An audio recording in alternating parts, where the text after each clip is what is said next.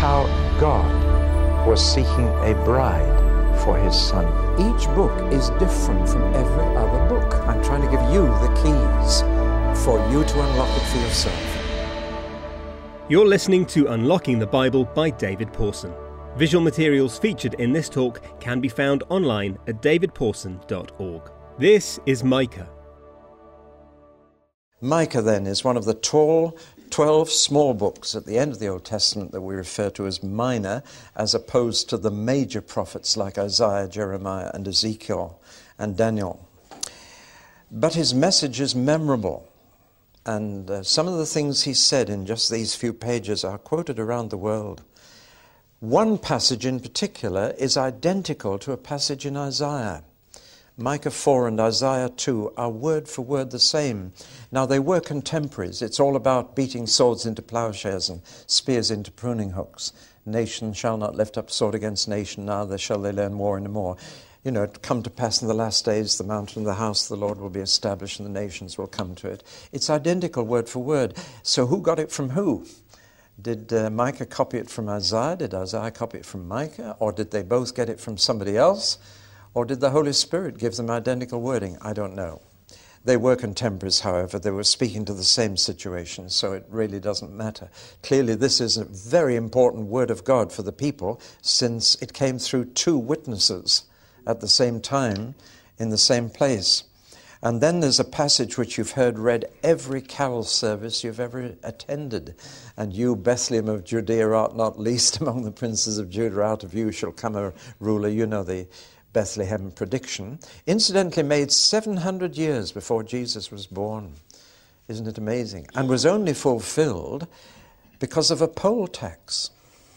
So if ever you object to the poll tax, remember that it was a poll tax ordered by Augustus Caesar that actually ensured that this prediction about Bethlehem came true, because that's what took Joseph and Mary there from Nazareth. And then the most classic verse one that I just love. It's got something so profound about it, so simple. He has showed you, O man, what is good. And what does the Lord require of you but to act justly and to love mercy and to walk humbly with your God? That's all that God asks. But what a beautiful statement that is to act justly, to love mercy, and to walk humbly with your God. A wonderful statement. And then there's a statement right at the end that's been made into a number of hymns Who is a pardoning God like you? Well, these are all memorable, but they're usually taken out of context and used as texts. These chapter and verse numbers are naughty, aren't they?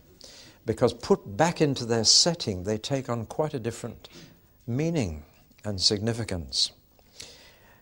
Now, we must not only put individual verses back in their context, we must put the whole book into context, into time and place, because history and geography are very important to the Bible. God always addressed His word at a particular time and to a particular place. And that's why the Bible, unlike all other holy books in the world, is full of history and geography. You can read the Quran or the Holy Vedas in India, and you'll find they're just books of thoughts and words. But the Bible is a book of history and geography because God unfolded his total revelation at particular times and particular places. And this is very important for Micah. Let's just ask where. And if you could take a big knife and cut a slice east to west across the Promised Land, you get a very interesting profile.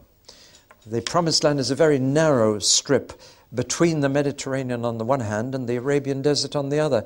And so it's a corridor through which all the traffic from Europe, Asia, and Africa has to pass. But it usually passes down the coast. There's a road called the Way of the Sea which goes down the coast. And the whole traffic of the world goes down that. In fact, the crossroads of the world is just north of here. The road from Europe to Arabia crosses the road from Asia to Africa. Sorry, which way around am I? Europe to Arabia and Asia to Africa. The crossroads is at Megiddo. The hill of Megiddo in Hebrew is Har-Megiddon. And it, that is the crossroads of the world.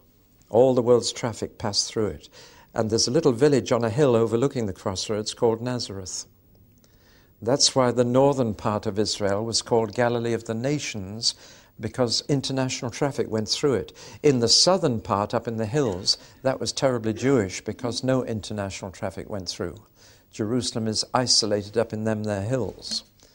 So all the traffic passed by. But in the north, the crossroads was like an international airport lounge, and you could watch the world go by. That's why all the tax collectors were up in the north, incidentally. Now, let's look at the cross section in the south. If you take Jerusalem and just cut a line straight through on a level with Jerusalem, you find this profile. There's the Mediterranean Sea at one side and the Dead Sea at the other. Notice the Dead Sea is a good deal lower than the Mediterranean. The Israelis are now planning to dig a tunnel through here and bring fresh water into the Dead Sea, and it would just flow through. But uh, those two seas bracket this corridor of land which is in three parts. There's a flat part here, and the Hebrew word for flat is Sharon. So that's why it's called the plain of Sharon. It's, and I know it's a lovely girl's name, but it means flat. and so we've got this flat area, the plain, the Sharon, with sand dunes at the edge. Tel Aviv is built on that sand. And then the way of the sea, the road ran just this side of the sand dunes on the nearest hard bit of land on the flat area. Then we have a section of low hills, a kind of platform about a thousand feet high, quite low hills, and the Hebrews called it the Shephelah, and it was just lower hills. And then you have the true mountains of Judea, which rise much higher. And Jerusalem is not on the top of a mountain, it's in a hollow surrounded by mountains. The pagans always put their high places of worship on the very top of a mountain so that they could worship the stars. But God wanted his temple built so that people worshiping could see the mountains and the stars and could worship the God who made the heavens and the earth.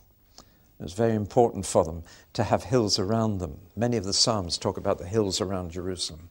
And so Jerusalem is, as someone has said, like a nightlight sitting in a saucer. It's in a lovely little hollow surrounded by mountains. And then you have this very steep, desolate area, the wilderness of Judea, which gets no rain because all the rain has to come from that direction and it doesn't fall here. So this side of the Judean hills is just absolute desert and wilderness. So actually, you can be in the wilderness of Judea 10 minutes' walk from Jerusalem. It's not far away. When Jesus was tempted in the wilderness, it's just down the hill. And then right down here was Jericho. Now, the key is that Isaiah and Micah were contemporaries. They were preaching at the same time. But Isaiah was born in the royal palace. He was a cousin to the king, Uzziah, and he was uh, right in with the government. He was a real statesman, and he could speak to kings. Whereas Micah lived down here in the Shephelah. And this was a kind of thousand foot high platform from which you could look up to Jerusalem and down to the Gaza Strip. The Philistines lived on the flat plain here. Gath was just on this, the inner edge of the flat plain. And so this area was the area of conflict between the Jews and their enemies. All their enemies went up and down the road here. And occasionally, if they wanted to attack Jerusalem, they had to come up through the Shephelah to Jerusalem. Samson lived in the Shephelah.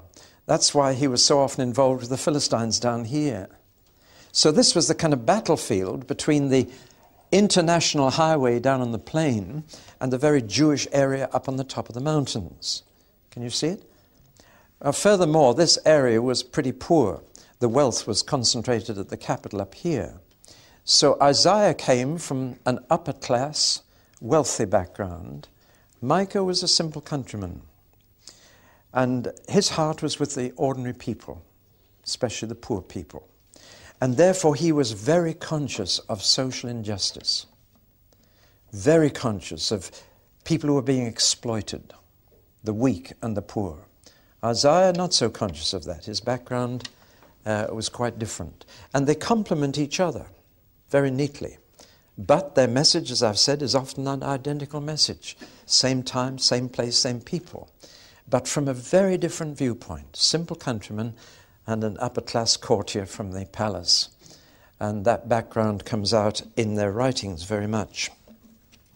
When did he uh, speak? Well, it would be about the year 735 BC when there was a bad king on the throne, King Ahaz just before the good king Hezekiah.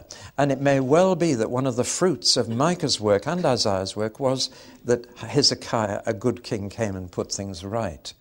But during the reign of Ahaz, things were bad. You remember that by this time there had been civil war. The ten tribes in the north had hived off and called themselves Israel, and the two tribes here in the south were called Judah. And at the same time as Isaiah and Micah were speaking to the two tribes in the south, a man called Hosea was speaking to the tribes in the north just before they finally disappeared and went off to Assyria. Now, both Hosea and Isaiah were essentially town people and from fairly good backgrounds. So Micah is in contrast to both Hosea in the north and Isaiah in the south. A simple nobody, a countryman, but God can use them just as much as an Isaiah from the court of the king. Now, why is he speaking? Well, this bad king Ahaz had led the country astray, and I'm afraid sin was spreading from the north, ten tribes, to the south, two. It was also spreading from the cities to the country. This is how sin spreads. It spreads from worse countries to better ones, and it spreads from urban areas to rural areas. You see, in the Bible, cities are always bad things because cities concentrate people and therefore they concentrate sinners, therefore they concentrate sin. And vice and crime are worse in a city than the surrounding country usually. And the influence comes out of the city to the country. And the corruption that was happening up in Jerusalem was beginning to touch the towns in the country part in the Shephelah. And that's what was touching Micah. He saw the bad influence of the northern ten tribes affecting the southern two tribes, and he saw the bad influence of the city in the south affecting the country villages in the south. And that really hurt the man. He lists a whole lot of things, and it's a horrible list of social injustice. There was bribery among the judges, even among the prophets and priests. They were being paid to say things that the people wanted to hear. There was exploitation of the powerless, covetousness, greed, cheating, violence, cruelty, crime was on the increase. Landlords were stealing from the poor, evicting widows and orphans, and putting them out on the streets. Merchants and traders were using inaccurate scales and weights. So business was corrupt, sin was infiltrating every level of society. Above all, the rich and powerful were abusing the poor. Social and political power was being used for personal gain to line pockets. There were corrupt rulers, false prophets, ungodly priests, and bribed judges. It's a sad picture, complete breakdown of respect and trust and above all, he says family relationships were just disintegrating. Again, it sounds strangely familiar, you know. It's time we reread these prophets and preach them because it's a message for our country. Micah had this passion for social justice. And the worst part of all this, it was happening inside God's people, not in pagans. This was inside God's people, God's very city, and God's own country. And so he had a vision of God coming down to deal with it and judging it and taking even their little bit of land in the south away from them. So that's his pain, and it affected him very deeply. There were two factors which made him feel all this one was the Holy Spirit, and one was his own spirit. Uh, where have I got to? Down here. I'll be coming back up to some of the other things. But the Holy Spirit gave him this burden. And that, in fact, is the secret of all prophecy because the Holy Spirit is the spirit of prophecy. And you'll find every prophet had a dynamic encounter with the Holy Spirit that led him to preach. But his human spirit also was feeling the pain, and his description of it, he says, I howl like a jackal and cry like an ostrich and tear off my clothes.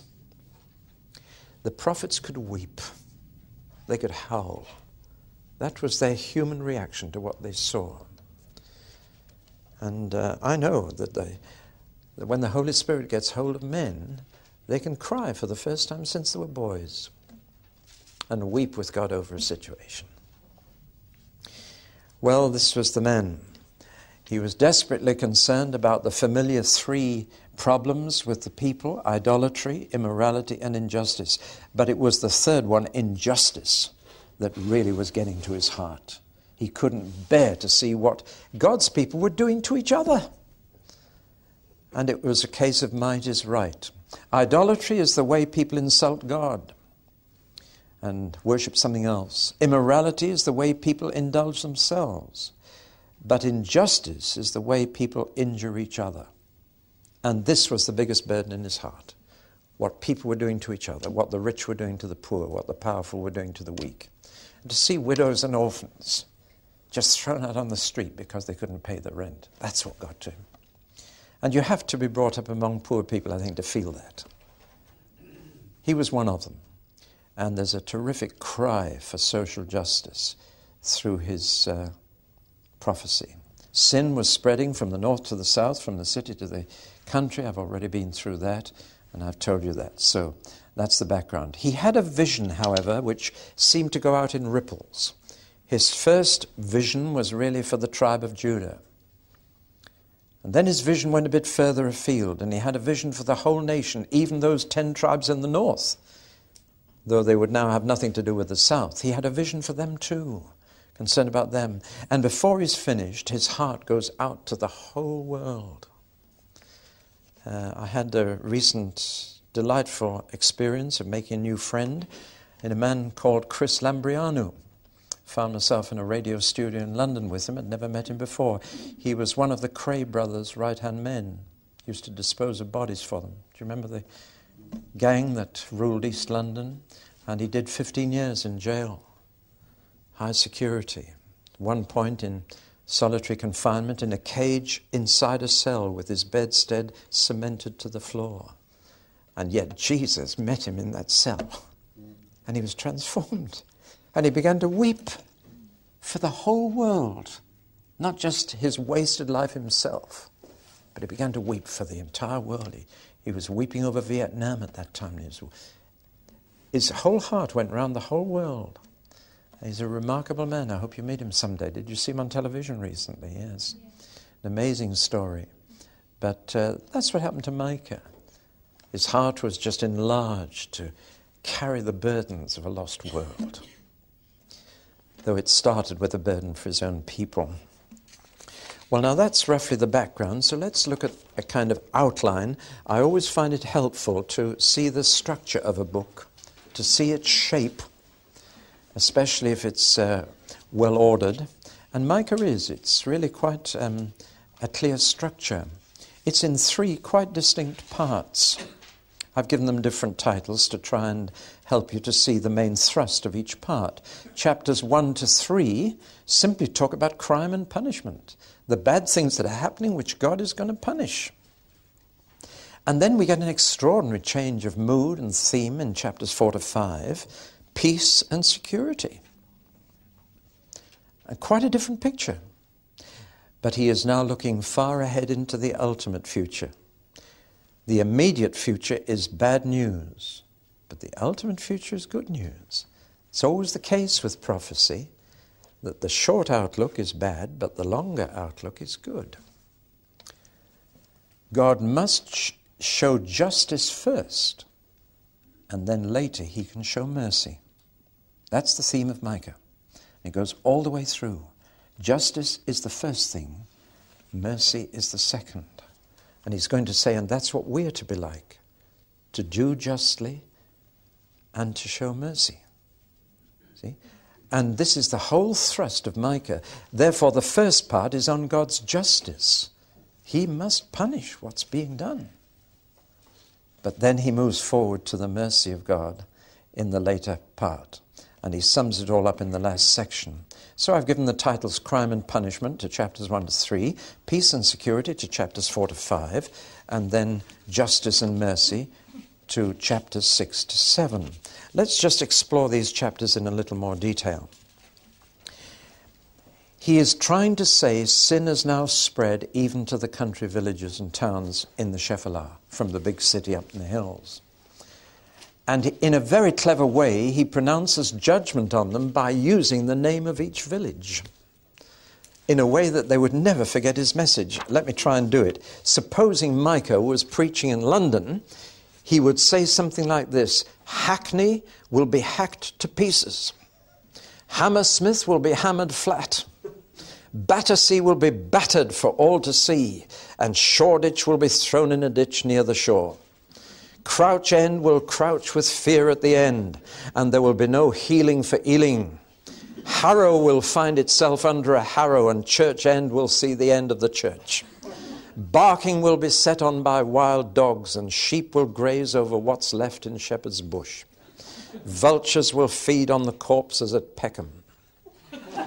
Now, you've, you've found that a bit of a joke, but actually, that's exactly how Micah speaks. And he takes every village name in the Shephelah and he twists that name to be a message of judgment. Now, can you imagine them ever forgetting that? No. And if you lived in Shoreditch or Peckham, you won't forget what I've just said. do, do you see what I mean? It was a brilliant bit of preaching. And he just took those names and he made them a message of judgment and said, God won't let you get away with it. Sooner or later, He will do something about it. I'll never forget one thing Billy Graham once said years ago in Wembley. I, I shivered when he said it. It was a real prophetic word. He said, If God does nothing about London, He will have to apologize to Sodom and Gomorrah. Boy, what a word. Never forget that word. But he was saying God deals with towns and cities and villages where these bad things spread and where the poor suffer and the helpless are exploited. Well, it, those are the places he spoke to, and the people he held responsible for this were the profiteers, those whose sole ambition was to make money. Very interesting how simply it meant that the rich got richer and the poor got poorer. As simple as that. And if we share Micah's sensitivity, we'll have the same reaction to that happening. So, uh, that, in summary, is the message of the first part. Let's move on to the second part. Here comes the big surprise. It's mostly good news. Even though chapter 3 ends with Jerusalem in ruins, he says the big city where it's all coming from will be just laid waste. But in chapters 4 and 5, we have a totally different picture. He's saying the present corrupt state is not the end of the story. There's something else going to happen. And he talks first about a kingdom coming in which there will be multilateral disarmament, in which all disputes will be settled by a king in Zion. I think I've told some of you before that I went to United Nations and looked around the building in New York a very smartly dressed young lady showed us around said, This is the Security Council, this is the General Assembly chamber, and these are the committee rooms, and these are the works of art that people have given. She had showed us outside a block of granite on which was written half a verse from Micah. They shall beat their swords into plowshares, their spears into pruning hooks, and so on. And we got to the end of the tour after two and a half hours, and she said, Well, ladies and gentlemen, have a nice day. And I said, But you haven't shown us one room. And she said, uh, What room is that? And I told her, she said, No, you can't see that. It's not open to the public. I said, But I've, that's the one room I wanted to see. I've come a long way to see that room. I tried the old lark. Of, I've come all the way from little old England, you know. That usually gets under their skin. But uh, she didn't give way. And uh, she said, You'll have to go and ask the guards at the entrance. And I went to the reception hall. I said to a man with a gun, uh, Could you please let me see this room? No, he said, It's, it's closed to the public. I said, Well, I really want to see it. I've heard about it and I, I can't believe what I've heard and I want to see for myself. He said, How long would you be in the room? I said, Two minutes. All right, he said, I'll let you in. He got a key and he opened the door. He took me into the prayer room of the United Nations to see the God they pray to for peace. It's a block of cast iron about the size and shape of a coffin, painted black. And all round are stools and mats. And you kneel down and you pray to this block of cast iron for world peace. I wanted to be sick. I'd heard of it I couldn't believe it that such a thing could be. But I've seen it with my own eyes. They've built that building in the wrong city, you know. It should be in Jerusalem. That's going to be the headquarters of the United Nations. That's where disputes will be settled. Because that half verse on the block of granite outside has neglected the first half of the verse, which is, When the Lord reigns in Zion, he will settle the disputes of Northern Ireland and Bosnia. And all disputes so that they can disarm. And we won't have to spend money on tanks and guns, but on food and clothes. It's going to happen, you know. Micah said it would happen. Isaiah said it would happen. Yet I meet Christians who just don't believe it's going to happen. But it is.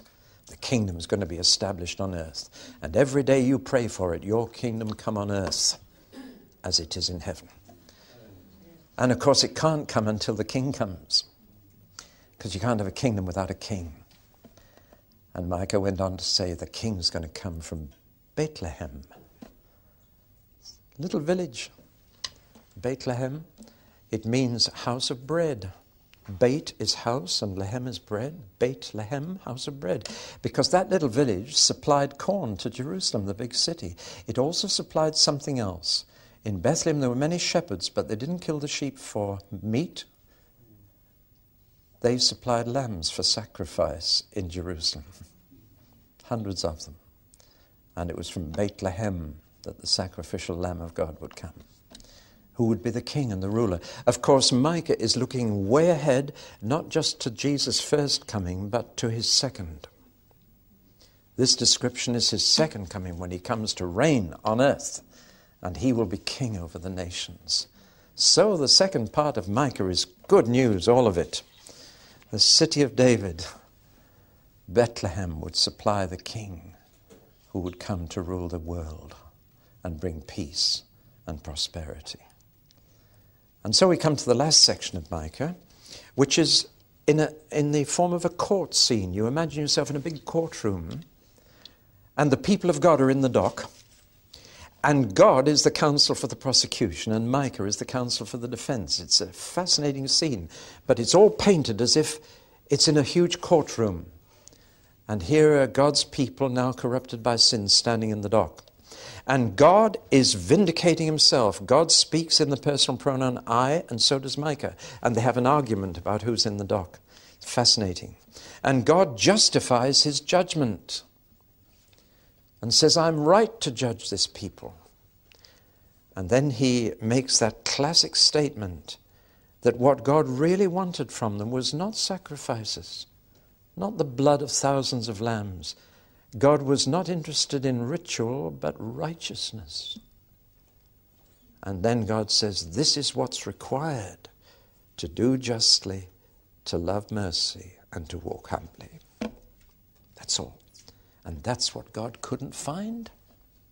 Now you know what justice is, and you know what mercy is. Justice is to give people what they don't deserve, what they do deserve, but mercy is to give them what they don't deserve like the man getting his portrait painted, and he said to the artist, I hope this will do me justice. And the artist said, It's not justice you need, it's mercy. and so when you see a photograph of yourself, or when I see myself on a video, I say, Well, it doesn't really do me justice. It probably does me mercy. Well, that's the difference. Justice and mercy are not contradictory. They travel the same road together. The difference is that justice can only go so far, mercy takes over and goes further. Justice gives you what you deserve, but mercy gives you what you don't deserve. And God is the supreme master of both. God will always do justly. He will give everybody what they justly deserve. No one will ever be able to say God's unfair. But thank God he goes beyond justice. Gives people what they don't deserve. Mercy. Out of sheer love. Well, now that's what God was looking for, and he didn't get it. He got blood of thousands of lambs. They kept up the ritual, they kept up the religious side. But God was looking for more than that. Somebody has said this, it sums it up beautifully. The one thing that matters is how men stand with God, and the one test of that is how they stand with men. Let me repeat that. One thing that matters is how men stand with God, and the one test of that is how they stand with men. In other words, your relationships with other people reflect your relationship with God. If you have found God truly and you know Him, then you will find yourself acting justly and showing mercy. Because that's exactly how you found Him. Do you follow? And that's why God looks for that outworking in our relationships horizontally with other people that reflects the relationship we found with Him. Because frankly, we're jolly glad that God goes beyond justice. If God only dealt with us justly, and if He only gave us what we deserve, none of us would be here this morning. But He's gone beyond that and given us what we don't deserve. It's this whole question of justice or mercy.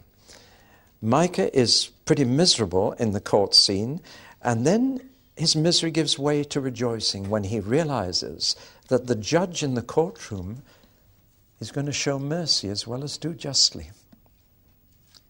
And mercy is to be pardoned, to be forgiven.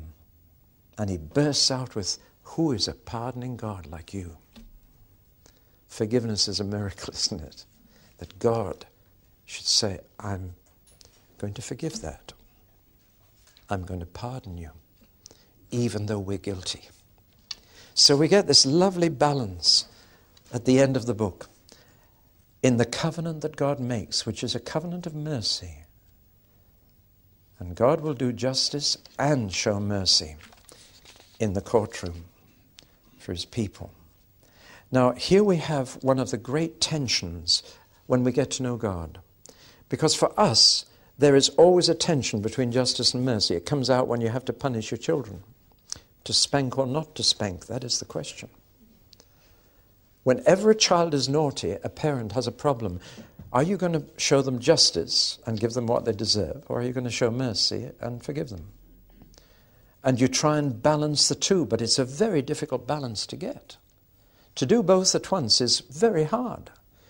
In fact, I'm going to dare to say that for God it's very hard to be just and merciful, except under one circumstance and one only, and that is where an innocent person is prepared to suffer the justice on behalf of the guilty.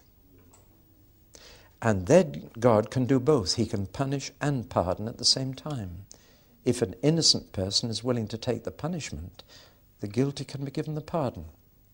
And that's why the cross was necessary. Do you know the hymn Beneath the Cross of Jesus, I fain would take my stand? There's a verse missed out of it today, which is unfortunate. It's a beautiful verse. It sings this about the cross. O safe and happy shelter, O refuge tried and sweet, O trysting place where heaven's love and heaven's justice meet. And at the cross you see God's perfect justice, the death penalty for sin is exacted.